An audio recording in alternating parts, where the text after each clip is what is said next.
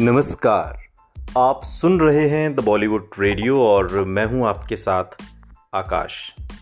दोस्तों, आज के इस पॉडकास्ट में एक्ट्रेस मुमताज़ का एक ऐसा इंटरव्यू हम आपको सुनाएँगे जिसमें उन्होंने खुलकर कई मामलों पर और अपने समकालीन सितारों पर बहुत लंबी बात की और खुलकर सारी बातें कह दी।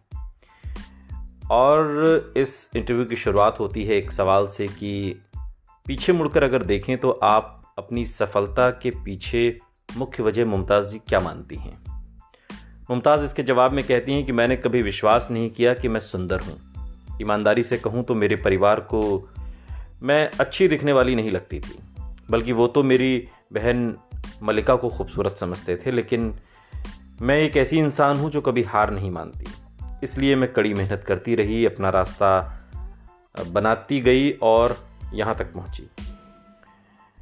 अगला सवाल पूछा जाता है कि माना जाता है कि महमूद की सिफारिश आपके करियर में एक स्टंट अभिनेता से एक अग्रणी महिला बनने के लिए जिम्मेदार है। मुमताज़ कहती हैं कि महमूद साहब जैसे लोग कम ही होते हैं। जब मैंने साल उन्नीस में सेहरा फ़िल्म की और फिर उन्नीस सौ पैंसठ में काजल तो उनके साथ जोड़ी बनाई गई थी और तब मैं छोटी थी। आमतौर पर लोग किसी और को अपनी अनुशंसा नहीं करते और उन्हें डर है कि उनकी खुद की जोड़ी प्रभावित हो सकती है। तो कुछ लोग दूसरों को देने के लिए अपना हाथ काट लेते हैं। लेकिन महमूद साहब में वो उदारता थी, वो मेरी फ़िल्मों की रीलें आर के स्टूडियो में लेकर गए और यूसुफ साहब दिलीप साहब को दिखाई, जो कि राम और श्याम में दोहरी भूमिका निभा रहे थे, डबल रोल कर रहे थे। महमूद साहब ने यूसुफ साहब से मेरे साथ फ़िल्म में काम करने की रिक्वेस्ट की, जिसमें वहीदा जी भी थी।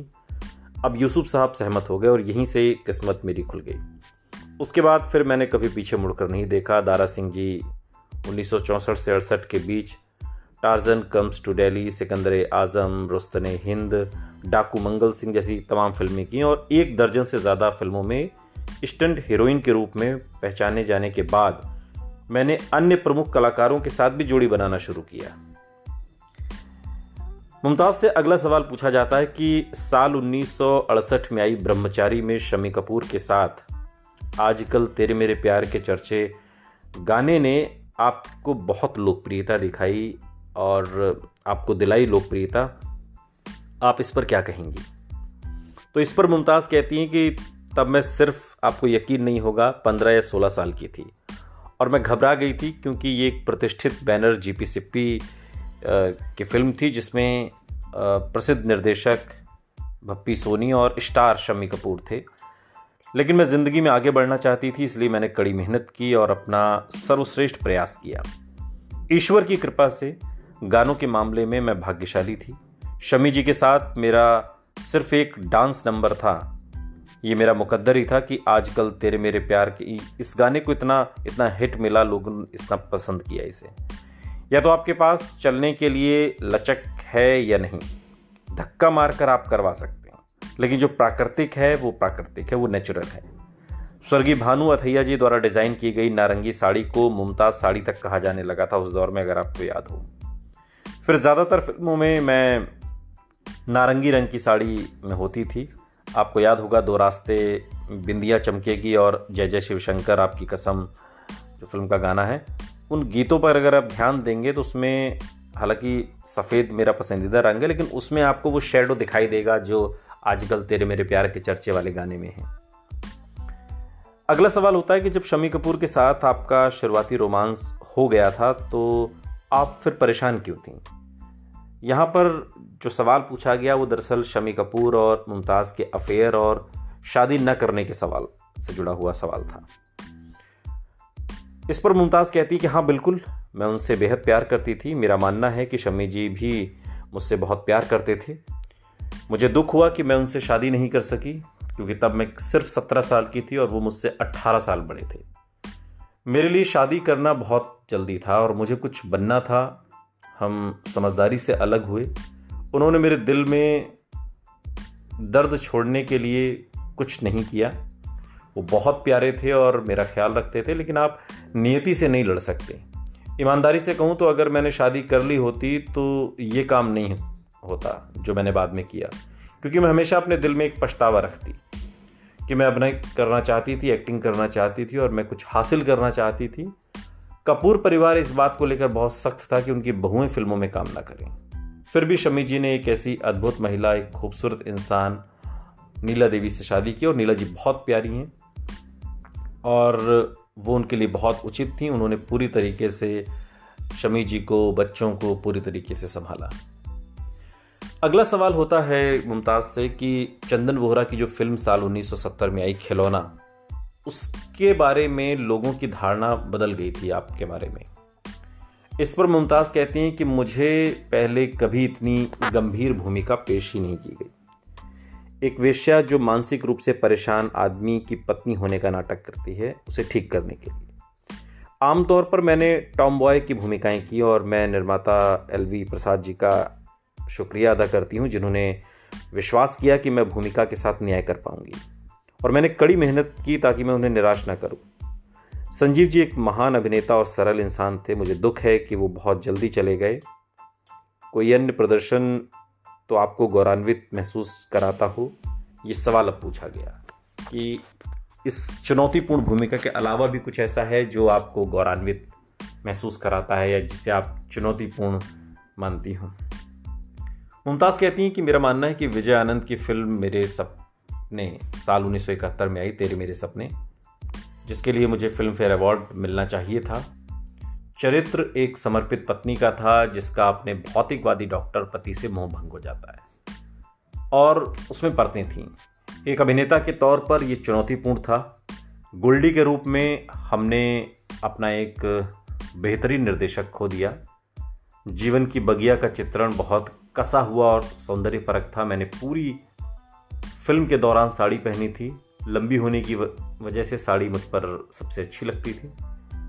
और राजेश खन्ना और आपने लगभग दस फ़िल्मों के साथ एक ब्लॉकबस्टर टीम बनाई। आपके हिट जोड़ी का क्या राज था? अब ये सवाल मुमताज़ से पूछा गया। मुमताज़ कहती हैं कि काका के साथ मेरी कोई भी फ़िल्म फ्लॉप नहीं हुई। उन्नीस सौ उनहत्तर से लेकर 1975 के बीच, दो रास्ते से लेकर प्रेम कहानी तक। हमने ज़रा भी परवाह नहीं की। शायद हमारे सितारे मिलते थे। हम एक दूसरे के लिए भाग्यशाली थे, अन्यथा काका एक अच्छे अभिनेता थे जिन्होंने कई खूबसूरत एक्ट्रेस के साथ अभिनय किया और उन पर बेहतरीन गाने फिल्माए गए थे। और लेकिन उनके साथ मेरी हर फ़िल्म हिट रही, ये भाग्य का लेखा कहिए या जो भी। लेकिन अब जो भी है, काका के साथ एक भी फ़िल्म मेरी ऐसी नहीं है जिसको ये कहा जाए कि ये फला फ़िल्म है जो मुमताज़ के साथ थी, वो फ्लॉप हो गई। अगला सवाल हुआ शादीशुदा ज़िंदगी को लेकर कि कथित तौर पर जब आपकी शादी हुई तो राजेश खन्ना परेशान हो गए थे और स्क्रीन पार्टनरशिप के अंत में रोए भी थे। इस तरह की खबरें आई थी, इस पर आप क्या कहेंगी? मुमताज़ कहती हैं कि लोग ऐसा कहते हैं जबकि मैं यहाँ नहीं थी। काका इतने घमंडी थे कि उन्होंने मेरे मुँह पर ये बात नहीं की। लेकिन उनके करीबी लोगों ने मुझे बताया कि जब मैंने शादी कर ली और भारत छोड़ दिया तो काका ने कहा कि मैंने अपना दाहिना हाथ खो दिया है। ज़ाहिर तौर पर उन्होंने मुझे बहुत याद किया क्योंकि हमने इतनी अच्छी तस्वीरें खींची, बहुत अच्छी जोड़ी स्क्रीन पर बनाई, फ़िल्में की। लेकिन जब वो बीमार थे तो मैंने उनसे मुलाकात की। अंजू महेंद्रो भी वहाँ पर थी और डिम्पल भी वहाँ पर थी। परिवार ने काका की बहुत अच्छे से देखभाल की, मुझे आज भी उनकी याद आती है। जब मैं उन्हें टीवी पर देखती हूँ तो मुझे आश्चर्य होता है कि वो इतनी जल्दी क्यों चले गए। लेकिन क्या कर सकते हैं? खुदा के आगे किसी की नहीं चलती। मुमताज़ से अगला सवाल हुआ कि फिरोज़ खान की अपराध उन्नीस सौ बहत्तर में जो आई थी, अपराध ने आपके ग्लैमर को उजागर किया था। बिकनी सीन शूट करते समय आप कितनी सचेत थी। मुमताज़ कहती कि मैं बिकनी पहनने से कतरा रही थी, लेकिन फिरोज़ खान साहब ने मुझे आश्वस्त किया कि अगर वो स्क्रीन पर अच्छा नहीं लगेगा तो वो सीन ही हटा देंगे। आप देखिए, मुझे हमेशा अपनी भारी जांघों को लेकर शिकायत रहती है, थोड़ा मोटापे को लेकर के। मुझे डर था कि मैं स्क्रीन पर मोटी दिखूँगी। एक एक्ट्रेस के रूप में मेरा लक्ष्य पूर्णता था और आप स्क्रीन पर भद्दे ढंग से नहीं दिख सकते थे, ये मेरी कोशिश थी। अगला सवाल होता है कि क्या आप अपने फिगर को मेंटेन रखने को लेकर काफ़ी जुनूनी थी उस दौर में? और वो कहती हैं कि मेरा फिगर बहुत ही कामुक था, मैं कभी बहुत पतली नहीं थी, मैं हर जगह भारी थी, मुझे अपना वज़न कंट्रोल करना पड़ा एक महिला को अनुपातिक दिखना चाहिए कंट्रोल में दिखना चाहिए। मैं मोटी कहलाना नहीं चाहती थी, लेकिन अब, क्या कर सकते हैं? जैसी थी, वैसी थी। आपके सामने हूँ। अगला सवाल होता है कि क्या आप अभी भी अपने लुक और फिटनेस को लेकर सचेत रहती हैं? मुमताज़ कहती हैं कि अभिनेता होने, एक एक्ट्रेस होने के साथ साथ हमेशा सर्वश्रेष्ठ दिखने की चुनौती भी रहती है। और हँसते हुए कहती हैं कि एक एक्ट्रेस से या एक्टर से हमेशा ये उम्मीद की जाती है कि वो मृत्यु के बाद भी सुंदर दिखे। जनाजा भी खूबसूरत लगना चाहिए। ये सच है, लेकिन मुझे सामान्य रूप से रहना पसंद है। मुझे गृहिणी होने का आनंद मिलता है और मैं सब्जियों, फलों की ख़रीदारी करने जाती हूँ। मैं हर चीज़ का अनुभव कर चाहती हूँ और करती भी हूँ। और अनजाने में ली गई अनौपचारिक तस्वीर जिसमें आप उतने अच्छे नहीं दिखते, वायरल हो सकती है। उदाहरण के लिए, लगभग 20 साल पहले जब मैं कैंसर का इलाज करा रही थी तो मेरा पेट फूल गया था। और वो फूली हुई तस्वीर सालों तक घूमती रही और मुझे ऐसी टिप्पणियाँ मिली कि मुमताज़ ख़त्म हो गई है, क्या थी, क्या हो गई है? और ये सब कुछ मुझे सुनने को मिला।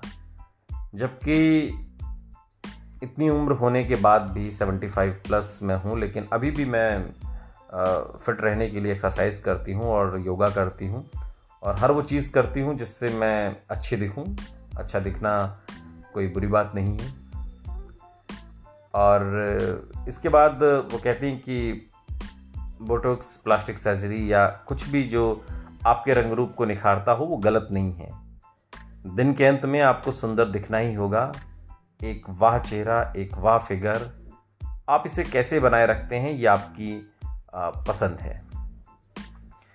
अगला सवाल हुआ कि ज़ाहिर तौर पर आपके छोड़ने के बाद एक्ट्रेस को आपकी तरह की सेक्स अपील का अनुकरण करने के लिए कहा गया होगा जब आपने फ़िल्में छोड़ी। मुमताज़ कहती हैं, मुझे अपनी तथाकथित सेक्स अपील और शक्ल सूरत अपनी ईरानी परिवार से विरासत में मिली। ये कोई ऐसी चीज़ नहीं है जिसका रेखा चित्र पेन से बनाया गया हो। मेरी दादी, मेरी माँ, मेरी चाची, सभी खूबसूरत महिलाएँ थीं। और मैं उन जीनों को धारण करती हूँ। इसमें कुछ भी बढ़िया नहीं है।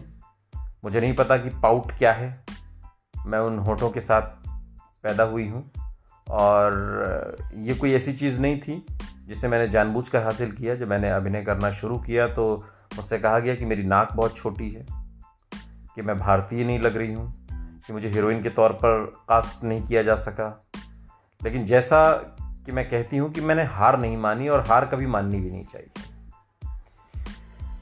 आपके सुपर स्टार्डम ने आपकी समकालीन महिला कलाकारों में ईर्षा तो पैदा की ही होगी, ये सवाल होता है। मुमताज़ कहती हैं कि वो बेहतर जानते होंगे कि वो मुझसे ईर्षा करते थे या नहीं, वो सभी लोग। मैं किसी के बारे में कुछ भी बुरा नहीं कहना चाहती। मैं इसे समझने के लिए आप पर छोड़ना चाहती हूँ। मूल रूप से मैं टॉम बॉयस थी और महिलाओं की तुलना में पुरुषों के साथ मेरी बेहतर बनती थी। आज भी मेरी पुरुषों से ज़्यादा बनती है और ऐसा लगता है कि वो मुझसे प्यार करते हैं। मयूर वाधवानी से शादी एक तरह अलग तरीके का खेल था क्या? क्या आपको चुनौतियों का सामना करना पड़ा इस शादी में? वो कहते हैं कि ज़रूरी नहीं, मैं मयूर परिवार को तब से जानती थी जब मैं दस साल की थी। मैं परिवार को अंदर और बाहर से जानना चाहती थी, मैं युगांडा भी गई थी, उनके साथ रह रही थी और ये घर से दूसरे घर जाने जैसा था। कठिन दौर वो था जब मेरा तीन चार बार मेरा अबॉर्शन हुआ और मैं डॉक्टर सोनावाला का धन्यवाद देना चाहती हूँ, जो पूरे समय मेरे डॉक्टर मेरे साथ रहे और उन्होंने पूरी निष्ठा से मेरी देखभाल की। मुझे पूरी टाइमिंग के लिए बिस्तर पर सीधे लेटने के लिए कहा गया था और मैं केवल वॉशरूम तक ही जा सकती थी। मुझे हर सुबह हार्मोन के इंजेक्शन और शाम को गोलियाँ लेनी पड़ती थी। मैंने नताशा की कल्पना युगांडा में की थी। तान्या को ले जाते समय मैं यहाँ कफ परेड में अपने घर में फंस गई थी। मुझे ट्रैवल करने की परमिशन नहीं थी, लेकिन क्योंकि मैंने हार नहीं मानी, मुझे अद्भुत बेटियों का आशीर्वाद मिला। और उसी तरह मैंने अपनी बेटी की शादी भी नहीं छोड़ी, इसलिए मेरा, मियाँ भी मेरा ही है, वो मुझसे बहुत प्यार करते हैं। बहुत पहले ऐसी अफवाह थी कि मयूर का किसी अन्य महिला से संबंध है। इस पर आप क्या कहेंगे? पुरुषों के लिए पिछले दरवाजे से संबंध बनाना काफ़ी आम बात है। मेरे पति के पास एक को छोड़कर कुछ भी नहीं था। मैं उनका सम्मान करती हूँ, क्योंकि उन्होंने खुद मुझे इस बारे में बताया था।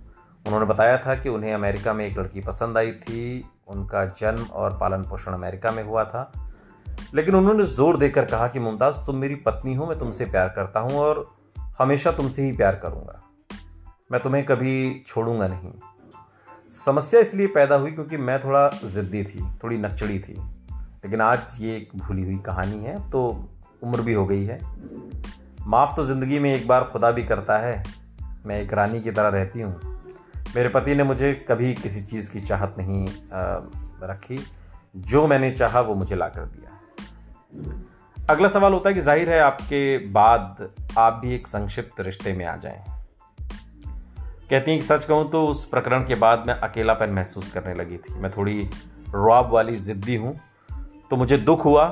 इसलिए मैंने भारत के लिए उड़ान भरी, मैं लंदन से इंडिया आ गई और जब भी आप कांटों के बीच होते हैं और कोई गुलाब लेकर आता है तो आप बहक जाते हैं। लेकिन इसमें कोई गंभीर बात नहीं थी, बस एक अस्थाई दौर था जो जल्द ही ख़त्म हो गया। मैं भाग्यशाली हूँ कि मेरे पति अब भी मुझसे इतना प्यार करते हैं और अगर मैं थोड़ा भी बीमार हो जाऊँ तो वो पूरी तरीके से हंगामा खड़ा कर देते हैं और ये बात मुझे बहुत पसंद आती है। दोस्तों, ये इंटरव्यू मुमताज़ ने एक मैगज़ीन को सालों पहले दिया था और इस इंटरव्यू में उन्होंने दिल का सूरत हाल बड़े ही खुलकर खुले अंदाज में बयां किया। सुनते रहिए द बॉलीवुड रेडियो, सुनता है सारा इंडिया।